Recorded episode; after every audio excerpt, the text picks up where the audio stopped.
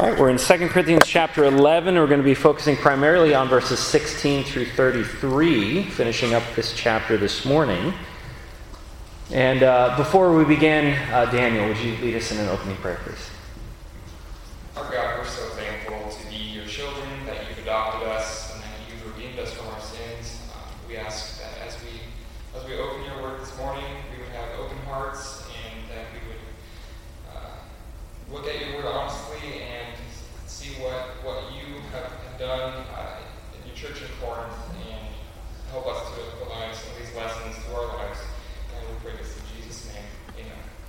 Amen. So, if you remember, we're in a second uh, a section here that began at the beginning of chapter 10, and it's going to go through really until verse 10 of chapter 13, where Paul is uh, defending him, uh, defending himself against these false teachers. And I meant to bring this up last time, but really, this whole section, specifically chapter 11, is a great section to learn how to deal with criticism, both in the giving of it and in the receiving of it. And what I mean by that is uh, when we lovingly need to give constructive, and that's a key phrase, constructive criticism to others, how do we go about it? We look at the example here, uh, Paul, how he does that. Right? He doesn't smash them over the head with it. He doesn't belittle them. He doesn't make them feel worthless and stupid, but he does point out um, what they need to know and what they need to change, but also we learn how to receive it. Paul is receiving criticism, some of it unfair criticism, but how do we receive criticism from, from others?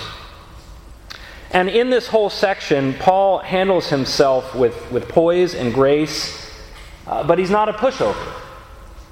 He, he stands his ground, but not on, on his own two feet, not on his own authority or his own merits. Um, he's going to talk about that in this section. He doesn't point out all the things that he's done and why he's worthy of the authority he's been given. But what he does is he stands on the authority and the area of influence that's been given to him by Christ. And he boasts, but he boasts in the things that, that highlight his own weakness and he boasts in the things that, that exemplify the strength of, of God and Christ. And I, I, know some of the some of the things that I've read about 10, especially when we when we finished chapter 9 and got into verse 10, there are some who would read the remainder of the letter and, and almost feel like it's a totally different letter. The tone of Paul changes pretty dramatic, dr- drastically. And there are some who would even say maybe chapters 10 through 13 are the harsh letter that Paul is referring to, and it's just been tacked on to the end. There's a variety of reasons why I don't think that works. But they are just noting the, the, strike, uh, the striking contrast, uh, the tone shift of Paul. But one of the reasons why I don't believe that this is a different letter tacked on is Paul does this numerous times in his other letters, where as he's wrapping up a letter, as he's wrapping up communication with, with these Christians, he will usually close with, um, with greetings, with short exhortations, and with warnings. Sometimes, even in uh, letters like Galatians, he will defend himself like he's doing here. Uh, Galatians chapter, um, this is actually at the beginning of Galatians, but Galatians chapter 1, verses 6 through 10, um, he says, For I would have you know, brothers, that the gospel that was preached by me is not man's gospel. For I did not receive it from any man, nor was I taught it, but I received it through a revelation of Jesus Christ. This is something that Paul had to regularly remind them of. Look, this isn't me, this isn't my teaching. I got this from, from Christ. But then he would include warnings, and we've talked about some of those. Galatians 1 is probably the most well known, where he speaks of those that might come and, and present a different gospel and, uh, and the curse that, that God would put on those that would do that. He even warns at the end of Romans chapter uh, 16 to watch out for those who cause divisions and create obstacles contrary to the doctrine that you've been taught and avoid them. So, uh, this is typical for Paul. and we know his motivation. What was Paul's motivation for doing all of this, both in the first and the second letter of Corinthians? What was his aim? What was driving him? To glorify God, we see that in chapter 5. We see also, as it corresponds to the, the Christians there, and it's for their building up. Yes. Yeah, his aim was to glorify God. And he knew that if this, if this church would demonstrate the love of Christ, if they would demonstrate love towards each other and love towards Paul, that God would be glorified. If they would listen to this instruction and respond in a humble way, respond in the way that God desired, that God would be glorified. They would be built up, and, and great good could be done. So he was, in everything that he was doing in these letters and in his visits, he was demonstrating his deep love for them. Were there any thoughts? We're going to be bouncing a little bit back uh, to the first half of chapter 11, but primarily focusing on 16 through 33. But were there any thoughts or questions about verses 1 through 15 that we didn't quite get to?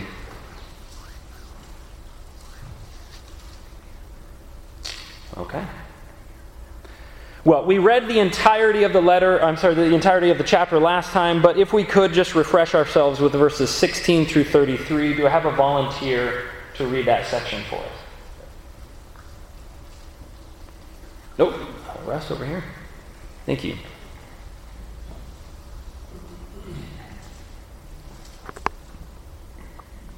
So again I say, let no one think me foolish, but if you do, receive me even as foolish that I also may boast a little. What I am saying, I am not saying as the Lord would, but as in foolishness, in this confidence of boasting.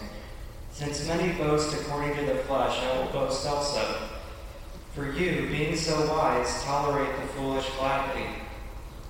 For you tolerate it if anyone enslaves you, anyone devours you, anyone takes advantage of you, anyone exalts himself, anyone hits you in the face. To my shame, I must say that we have been weak by comparison. But in whatever respect anyone else is bold, I speak in foolishness. I am just as bold myself. Are the Hebrews? So am I. Are the Israelites? So am I. Are they descendants of Abraham? So am I. Are they servants of Christ? I speak as if insane. I more so. And far more labors and far more imprisonments, beaten times without number, often in danger of death. Five times I received from the Jews 39 lashes. Three times I was beaten with rods. Once I was stoned. Three times I was shipwrecked. And not in a day I have spent in the deep.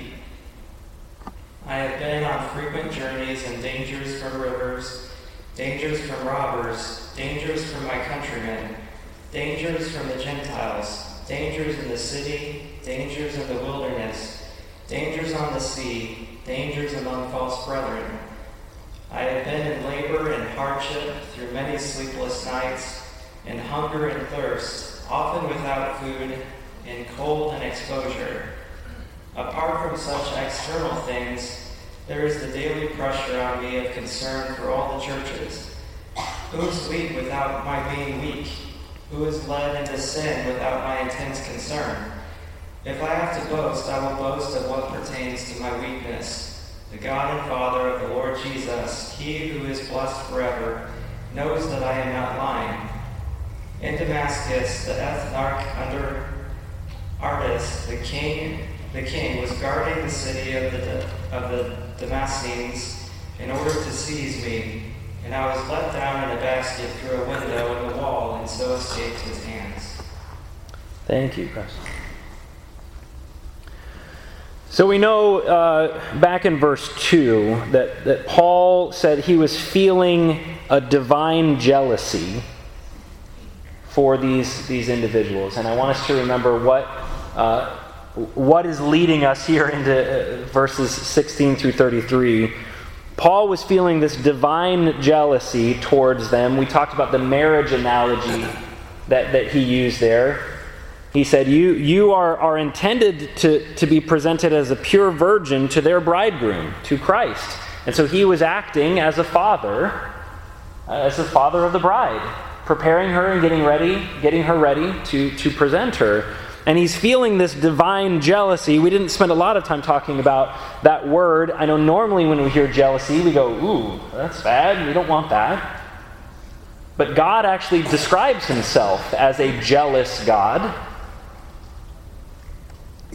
Some, some definitions would say that jealousy is this envy that we have, this desire that we have to be like or to, to have what others have. But jealousy can also be defined as, as fiercely protective or vigilant of one's rights or possessions.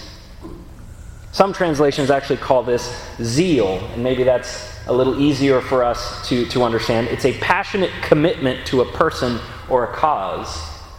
Paul is saying, I have, a, I am fiercely protective or vigilant of not my possessions, but I'm fiercely protective of you because you belong to Christ. I don't want you to be given away to somebody else. You're His. I'm zealous, he says. I'm passionate. I'm committed to you and to Christ's cause. And so he's concerned that they will allow themselves to become betrothed to another. So, looking at this chapter in its entirety, we talked about a few of these last time, but he mentions a couple more in this latter section. What were some of the dangers listed in this chapter? What was he, what was he warning them of? And what help does Scripture give us in identifying and not falling prey to these dangers? What are some of the things that he warns them about in this chapter as a whole?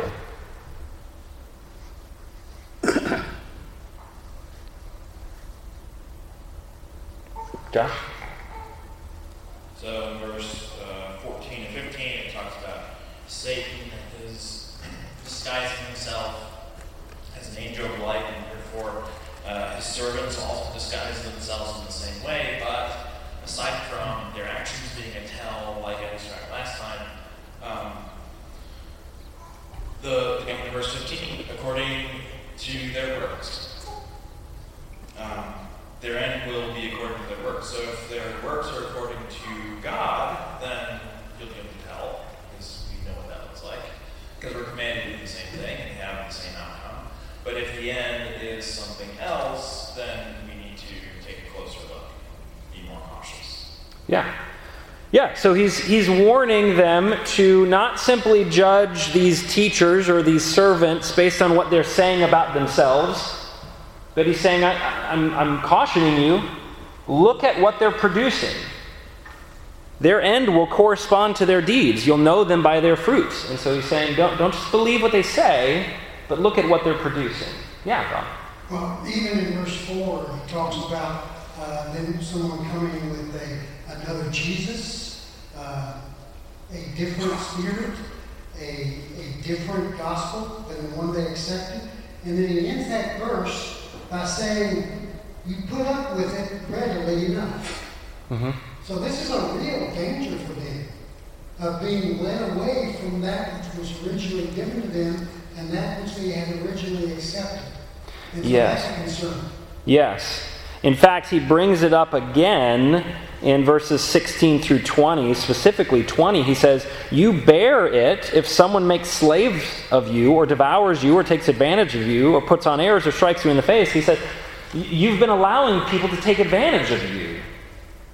They come in and they are preaching something that maybe on the surface sounds like Jesus, it sounds like the gospel, it seems like the Spirit, but in reality, they're making slaves of you and you're letting them do it.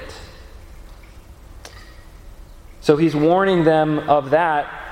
Um, in fact, Russ, your translation, verses 19 and 20, what was the word that it kept using?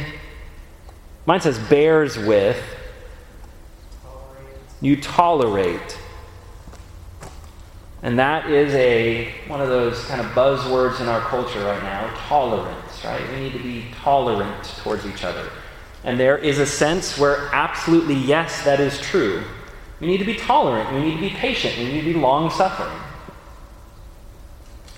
But he says, You've become so tolerant that you're allowing some to come in among you, claiming to be servants of Jesus, and they're enslaving you to a different master. They're abusing you, they're taking advantage of you.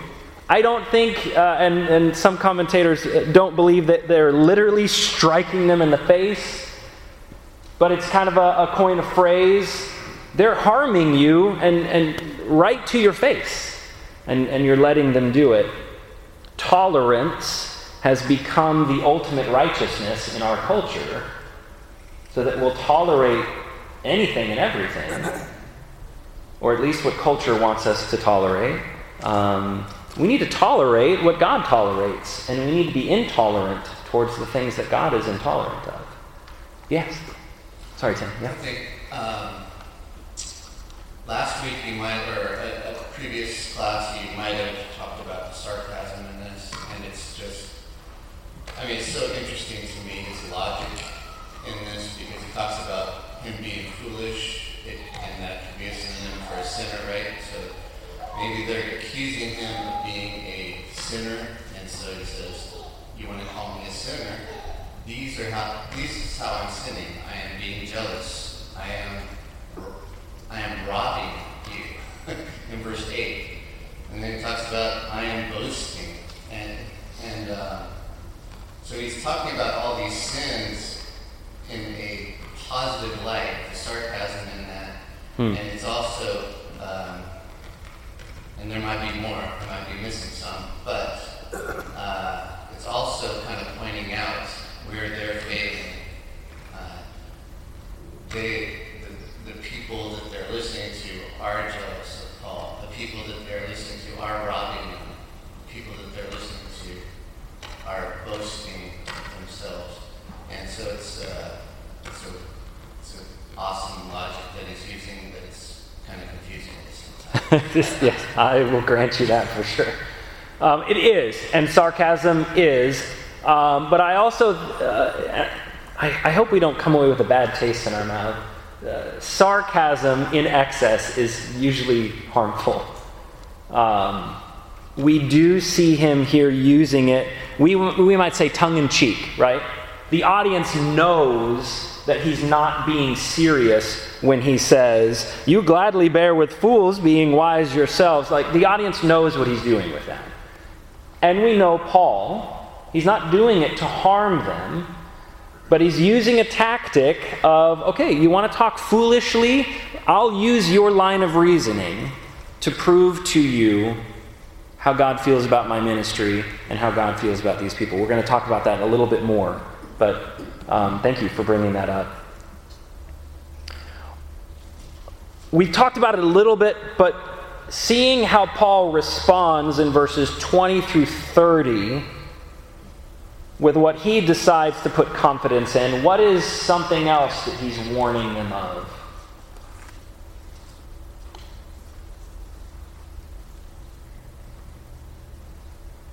Maybe that wasn't asked.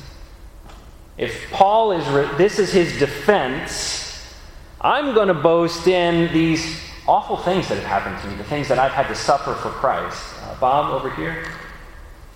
If that's his response, then what is one of the things that Paul's warning these Christians that they ought, ought not to be doing? Well, in, in a roundabout way, he's asking them, okay, what are these people boasting about? Yes. Are they lifting up themselves? Or are they pride in what they have accomplished? What Paul deals with here is not things that he accomplished, but things that happened to him for the cause of Christ. Yes. So in all of this, he's elevating Christ and not himself. And I love verse 30 where he says, If I boast, I will boast of the things that show my weakness. Yes. He says, you know, are they Hebrews? So am I. Are they Israelites? So am I. Are they offspring of Abraham? So am I. It sounds like, at least it did when I read it the first time, he's just saying the same thing three different times, but he's actually being very specific. It's not that it's not just that he speaks the Hebrew language, which not every Jew at that time could. It's not just that his family that, that he was born in it and not a proselyte. It's that he can trace his family back to Abraham. Like that's what the Pharisees prided themselves in That's what many of these Jewish teachers prided themselves in. We are descendants of, uh, you know, they told this to Jesus, right? We're descendants of Abraham. We've never been slaves to anybody. Like, read Exodus? But he says all those things that they can boast about, yes, I can do all those things. But we know how Paul felt about those things. Those were not things to then brag about or boast about. Alan? In verse 28, he talks about something that's of greater concern to him, and that's the care of all the churches. Imagine what he must feel on a daily basis, as he says, to care for the churches. And here he's being talked about this way and treated this way, yet he cares. And I think for us, we need to be about that mindset too. Uh, to care for our congregation, to care for other congregations, to care for the brotherhood. What's going on out there? How many tears have we shed over what's going on in the brotherhood or, or in our own congregation? Yeah. And it ought to be something that's on our heart daily to care for the brethren. Yes, absolutely. Absolutely. You know, the Bible does teach us that, that churches are autonomous. They make they may they have authority over their own locality. But I hope that doesn't create in us a, a silo mentality where I'm not even going to really think about other congregations. Uh, no, we're, we're all part of God's family worldwide. What's happening in other countries? Christians who, who are struggling. I, I know growing up, and this is my fault, but growing up, preachers would come and uh, they'd have slideshows or something about their evangelistic efforts overseas. Uh, it was hard for me to follow. Uh, you know, I'm seeing pictures of places I've never been and photos of people I've never met, and I, am not connecting with them like I know I, I should. Uh, I'd like to think I've gotten a little bit more mature about that, but those are our brothers and sisters that we're hearing about and reading about, those reports that come out. What are some successes that they've been having? What are some struggles that they've been having? When was the last time we stopped and prayed about our brothers and sisters in other countries who use different languages and, and are struggling with, with different things? And think about Paul. My kids aren't this old, right? Nine and seven and five. But I know I've spoken with my parents. Uh, I was one of the last to go off to college. And my parents were, for at least a time, empty nesters, and the concern they had for all of us as we were out plotting our own path and, and starting our own families and making decisions for ourselves for the first time. The concern and care that they had for it. I, I, I hope that we gave them what they needed. And watching us make mistakes and stumble and offering us advice when we'd ask for it and trying to encourage us and exhort us the love that they had for their, their children, that's what Paul had for these people. These were his children. Yeah, Josh. Yeah, there's definitely a level of vulnerability that Paul has shown here as he shows how much he cares for them. Yeah. What his heart looks like uh, regarding them. And I don't, I don't get the impression, even in this list of boasting according to the flesh, as he calls it in verse 18, I don't get the impression that these super apostles would even be willing to go through those sorts of things Hmm. to accomplish anything in Christ. Um, it- it's, a, it's a hard list to read, and I think any of us here would be hard pressed to go through any one of those things and not be discouraged. But that just goes to show how zealous, use that word, how jealous Paul is for them, for Christ. And he's willing to go through anything, even vulnerability, even hardship for them. And I take that as a real challenge to me. Like, there are things that I don't want to do because it's uncomfortable, but I'm not in pain. Mm-hmm. So, what do I really have to be afraid of? Right. I don't think we've mentioned it yet, Micah, and forgive me if we, we already have. Remember when Paul came to Corinth? When Paul came to Corinth in Acts 18, he did what he typically did. He came and he reasoned in the synagogues. Um, Silas and Timothy were there with him, they didn't particularly receive it well. And Paul kind of shook his garments out and said, okay, well, from now on I'm going to go to the Gentiles. He did get a good response from Crispus, the ruler of the synagogue. But in verse 9 of Acts 18, the Lord said to Paul one night in a vision, Do not be afraid, but go on speaking, and do not be silent, for I am with you. And no one will attack you to harm you, for I have many in this city who are my people. And he stayed there a year and six months, teaching the word of God among them. That was not typical for Paul. And that, is, that, that encouragement from the Lord saying, don't, don't be discouraged. I've got many people here. Get after it. Keep working.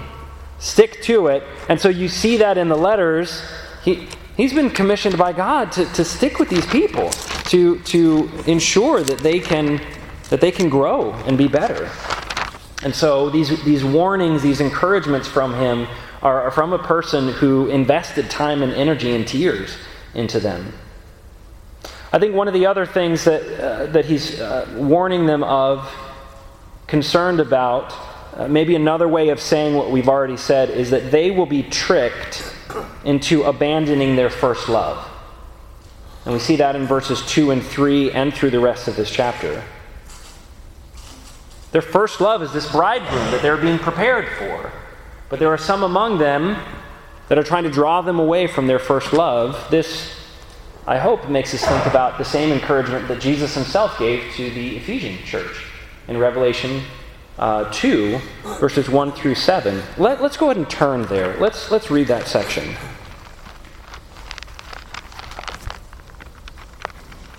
Because, as with many of these churches, when Jesus is speaking to them, he's got typically some things he wants to commend them for, things that they're doing well.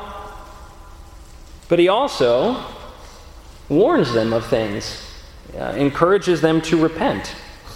So he's talking to these, these born again believers. In uh, chapter 2 of Revelation, it says, To the angel of the church in Ephesus, write, The words of him who holds the seven stars in his right hand, who walks among the seven golden lampstands. I know your works your toil and your patient endurance, and how you cannot bear with those who are evil, but have tested those who call themselves apostles and are not, and found them to be false. Sound familiar? It wasn't just happening in Corinth. People were coming in, even to Ephesus, claiming to be apostles, and this, this Ephesian church put them to the test. They stacked up what these apostles were teaching with the gospel that they were presented by Paul the gospel of Jesus, and they found them to be false. He says, I know you are enduring patiently and bearing up for my name's sake, and you have not grown weary. Praise God. But I have this against you, that you have abandoned the love that you had at first. Remember, therefore, from where you have fallen. Repent and do the works you did at first. If not, I will come to you and remove your lampstand from its place unless you repent. Yet this you have you hate the works of the Nicolaitans, which I also hate. He who has an ear, let him hear what the Spirit says to the churches. To the one who conquers, I will grant to eat of the tree of life, which is in the paradise of God. Paul actually uses a tactic that I've heard uh, advocated in business. If you're going to offer criticism to someone, sandwich it between commendation. And so he does that. He doesn't just say, You're doing great, keep at it. I'll cover the rest. He says, Look, there, there, there is a growing spirit among you where the love that you had, the excitement that you had at first, you've abandoned. And he says, I can tell that because you're not doing the things you did at first. He says, So repent and do the works you did at first. If not, I will come to you and remove your lampstand from its place, unless you repent. We, we need to understand that just because we've accepted Christ, just because we've, we've responded to the gospel, just because we've let the seed take root, Jesus told us of the soil that received it, but the stony ground, it wasn't able to, to dig down deep the roots. And so when trials came, when tribulation came, It wasn't able to survive and thrive. And so he's, he's, he's warning these Christians. Paul is in Corinthians in the same way that Jesus did to the Ephesians. He commends them for their toil and patient endurance. He commends these people for what they're doing, what they're standing for, but he's warning them there are things that you're allowing to happen among you, people that you're allowing to influence you, that are keeping you from doing the things with the zeal and fervor that you did at first. So, what are some passages that we can think of, either here in Corinthians or elsewhere. We've identified just a few things that, that, these Christians need to be concerned about, that we need to be concerned about. How do we fight them? How do we combat them? How do we recognize them? What are some passages that you might think of? Alan? Oh, I'm sorry. And then uh, Gary? I was thinking of Jeremiah 2 2, and he talks about they had believed in him and treated him and loved him as a young bride. And they, they loved him as a young bride in the wilderness. And yet there he says that they have begun to lose that love. You know, youth can sometimes love in a way that, that um, is is precious like this. And, and he's saying you have forgotten your first love. Whether that's the brethren of the Lord, they have forgotten their first love. And we need to continue to remember our first love, our love of God and our love of the brethren. Yeah, absolutely. And it's reminding ourselves of who He is and what He's done for us. If we start realizing I'm just not having those, those those feelings of love, and we know that love is more than a feeling. But if I'm recognizing I'm not having even those emotional feelings of love towards Christ, I need to take more time to remember what Christ has done for me. I need to remember that, that He died for me, that He gave up heaven for me, that He allowed sin to be hung on Him as He hung on the cross for me. And greater love had no one than that. Um, Gary I found that uh, through years of studying with people, you can study with somebody for a long time and they just seem very fervent, very zealous, very encouraging. They want to know the Word. But I'm always leery every time I go into a study, knowing that there's going to be something that they're going to find in the gospel that just hits them hard that they can't accept. You know, their parents whom they love or grandparents are in an unsafe state so they can't serve this God or uh, you know, a daughter that's been molested by an uncle, you know, just, there's no way that they can find it in their heart to forgive. So I say all that to say that there's always people that are going to come around and itch their, you know, tickle their ears and say, come worship with us. You don't have to forgive that. You know, he's a rascal. He deserves what he gets, and you can hate him until the day you die. It's all good. There's always going to be people that are going to come along, gather, you know, looking for a following, and they'll tell the people whatever they want to hear. So it reminds me of what Paul told the Thessalonians that with all unrighteous deception none of those who perish because they did not receive the love of the truth that they might. So we have to, as Christians, we have to diligently seek the truth, and then when we find it, we have to diligently keep studying to make to make sure that we are on the right path, that we are not because we all have things that affect us that it would be easy for us to say, well, I'm, I'm good with all the truth, but this part here really bothers me. It'd be nice if it wasn't there. You, you, can't just go searching for somebody that's going to appease you and make you feel good worship if it's not right with God. Sure. The, the temptation to receive it, the temptation to drift from it, has been there from the very beginning. It's why throughout the scriptures throughout the New Testament, instructions and encouragement of stand firm, hold fast, stay true is in there because Satan doesn't want us to do that. Satan wants us to, to drift, to turn, to stop. Satan wants us to shrink. In his previous letter, 1 Corinthians chapter 16 and verses uh, 13 and 14, he says, Be watchful. Stand firm in the faith. Act like men. Be strong. Let all that you do be done in love. Right? And that's this thesis of these two letters. Was there another hand? Uh, Bob, up here.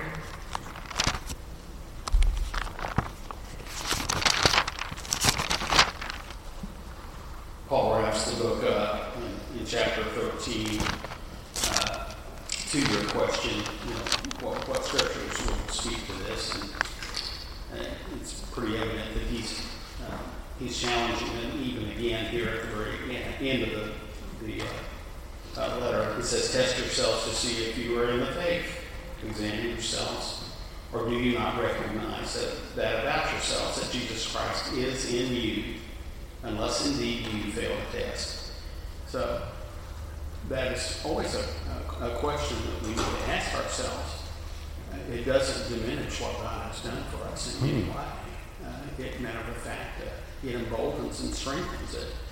Is that we are carnal, and while we wear this flesh, that you know Satan's going to work on us till the day we lay our head down. And uh, this is something that we always do, but we can live our lives with absolute absolute assurance of our salvation because uh, our faith uh, holds us there.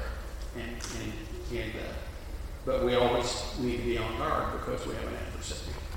That's right. And we have to keep examining ourselves. I mean, how many of us, husbands, like, look, I told my wife I loved her on our wedding day. That should be good, right? She knows it, right? I said it that one time. That should be good. No, man, it doesn't work that way in marriage. It doesn't work that way with Jesus. I was baptized, right? I showed him my faith and my belief in him. I repented of my sins. That should be good, right? No, no. Every day I'm making the decision to strive, to push, counting on his grace and his mercy to help me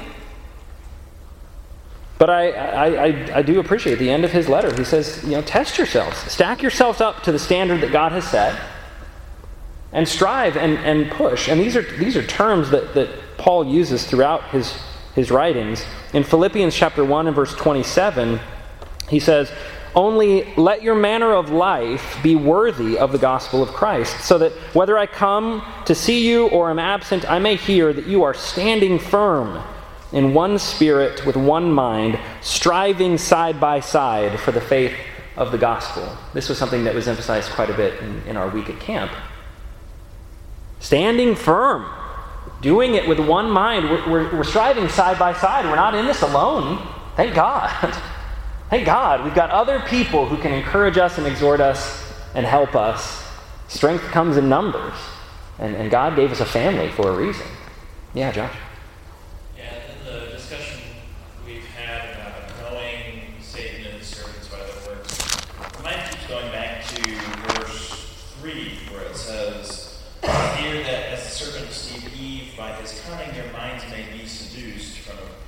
sincere and pure devotion to Christ. So my mind goes back to the garden, of course, because uh, Eve is mentioned. And I'm struck then in Genesis 3, verse 11, where God says, Who told you that you were naked? And his question there is leading back to their source of knowledge. Right? I wish that Eve had taken that approach with Satan he said you can't eat of any tree. Is that really what God said? Oh, who told you that? Because that's that's a tactic that we can use today to test where the information that we're getting is coming from, if it's really from God or if it's from yes. some other source. Yes. Be careful who our teachers are. Eve allowed herself to be taught by someone other than God and it was disastrous. And it sounded good. It sounded really close to what God Himself had said, but it wasn't truth. We need to be careful who our teachers are. I, I, I struggle with this. Preparing for a class, where do I go to first to prepare my thoughts? There are numerous resources out there. I make some of those resources for a living. But do I go to other men's resources first in preparing my study, or do I go to this first? And if I encounter a word in here, or a theme, or a concept in here, where do I go to define that word, or that theme, or that concept? Do I go to the commentaries to tell me? Because anyone who's done that, can, we can all know they can't agree, most of them. They can't. If the Bible uses a word, God's really wise. He defines it for us in the book. We want to know what faith means. The Bible tells us. We want to know what baptism is for. The, the Bible tells us. I'm not going to go to a man and ask him. Now, there is value, there can be value in listening to podcasts and reading blogs and commentaries, certainly. I do that, but it shouldn't be our first course of action. And it shouldn't be where we spend most of our time. We need to be careful who our teachers are. Yeah, Josh. Yeah, and what you're hitting at there is we need to know the truth. If we don't know the truth, we can't tell a lie different from the truth. Right. We can't pick out the nuance. Like, yeah, if you just read over that verse where Satan says, Did God really say this? and you're not paying attention, we could easily miss the little one word difference from what God said, just like, what, last chapter? Yep. so, having that attention to detail and having that, again, zeal for God's will will lead us to be able to identify things that break from that. Yeah. And Paul is constantly encouraging his listeners and his readers to do the same thing with his. He says in Galatians 1 if anyone comes to you and preaches a different gospel other than what I presented, he says, even if I do, even if an angel from heaven or if I do, don't believe it. They're to be accursed. He says, stack it up to what we have been what has been revealed to us. So thank you. Thank you for bringing that point up. We are we're running out of time. Um, how does Paul answer as a fool in this section? He says, I'm going to act a little foolishly. How, how does he, and I put that in quotes, how does he play the fool in this section, and what, what's his purpose? And maybe as we're thinking about that, let me read a passage in Proverbs. Proverbs chapter 26.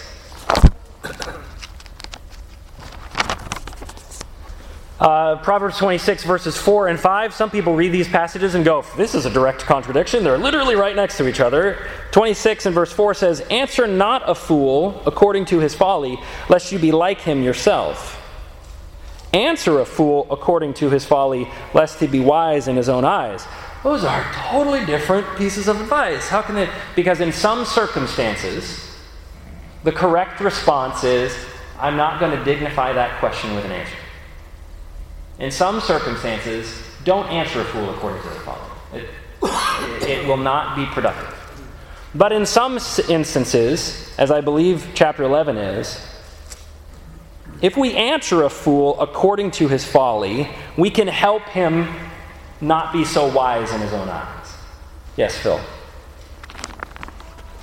I don't know if this answers your question or if it's clear in my mind, but it's it's I see Paul's humility in or he's trying to describe his humility. And in playing the fool, he shows how he could have been or could be puffed up with pride in all of his you know, cultural standings, in his sufferings, in his, if he were to lay out in full, you know, boasting pride load his accomplishments, that would be playing the fool. Mm-hmm.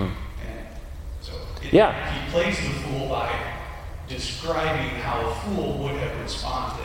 Yes. In fact, you see him in verse 22, it kind of sounds like he's gearing up to do that, right? Hebrew? Yep. Israelite? Yep. Abraham's family? Yep. And you'd think now he's going to start taught under Gamaliel. I, you know, taught in these synagogues. I was from this. But he doesn't do that. He shifts gears. But he uses their own rationale to show them just how foolish their logic is. So, Andy Cantrell, he's an evangelist in Minnesota, says it's a mistaken notion for Christians to think that it's somehow unkind or fleshly to actually get into conversations with people to try and destroy their bad arguments. That's love. That's right. That's spiritual warfare, which was a term used in the previous chapter. Sometimes we think it's unkind to engage with someone when they're speaking foolishly. No, there's an unkind way of doing it, and we mustn't do that. But if we come, as Paul did here, humbly pointing out to them the illogical conclusion that they have come to, that's love. That's, that's the right thing to do. So, Paul is trying to highlight the foolishness of these false teachers in order to save these Christians that are being tempted to listen to them and follow after them. Josh. Yeah, I think we can gather that concept from that section, like you described, but he also says that just a couple verses earlier. Uh, in uh, verse 18, um, he says that he'll boast according to the flesh, since many of them do. So he's going to just do the same thing that they are doing. But the verse prior says that he's going to do it, he's going to speak foolishly, but that's not the way the Lord speaks. So he's contrasting the way that they are speaking versus the way that the Lord is speaking. He's sticking with the way they talk to show how erroneous it is. Yeah. But ultimately, he's making the point that none of this matters. None, none of this really it carries any weight because it doesn't look like Christ. Right. It doesn't look like Christ. The term that Jesus used for himself more than any other term, what was that? You remember? The Son of Man. And he was, that was a term prophesied, right? But he was also the Son of God. He had a citizenship literally in heaven. He doesn't talk about that a lot. He would be tempted to. Do you know where I come from? Do you know who my Father is? He brought it up occasionally, but more often than not, he related to them on their human level and said, I, I am like one of you, and showed his meekness. Did I hear a second bell? Oh, we're still going. All right. How did Paul feel about his own heritage and upbringing? Yes, he brings up that he's a Hebrew, he's an Israelite, he's an offspring of Abraham. But in Philippians chapter 3, he lists all those things. Let's go ahead and read that. If we finish our time together reading Philippians 3, that would be profitable. Philippians 3, starting in verse. Hmm. For, uh, in verse 3 For we are the circumcision who worship the Spirit of God and glory in Christ Jesus and put no confidence in the flesh, though I myself have reason for confidence in the flesh also. If anyone else thinks he has reason for confidence in the flesh, I have more. Circumcised on the eighth day of the people of Israel, of the tribe of Benjamin, the Hebrew of Hebrews, as to the law, a Pharisee, as to zeal, a persecutor of the church, as to righteousness under the law, blameless. But whatever gain I had, I counted as loss for the sake of Christ. Indeed, I count everything as loss because of the surpassing worth of knowing Christ Jesus my Lord. For his sake, I have suffered the loss of all things and count them as rubbish in order that I may gain Christ. He says, The good things that I've accomplished, he even lists some of the bad things that he had done as a persecutor of the church. He said, I put all of those behind me. Those are garbage. Because when I compare them to the glory of Christ here, when I compare them to the surpassing worth of knowing Christ Jesus my Lord, they're, they're garbage. I'm going to put those things behind me. Micah. So, so looking at what he endured uh, for Christ and for the church, um, you can really see that he just he gave it all up. Yeah. And really, that's what Jesus did. I think it's sort of the point that we're making Jesus did the exact same thing of everything that he had, everything he deserves, Yeah. and yet he gave that all up. And we've that's been a theme that we've seen throughout this book is that um, what it looks like to be a follower of Christ is to be as he is. Absolutely. Absolutely. We'll follow in his example. Thank you all. We will be in chapter 12 um, on Wednesday, Lord willing.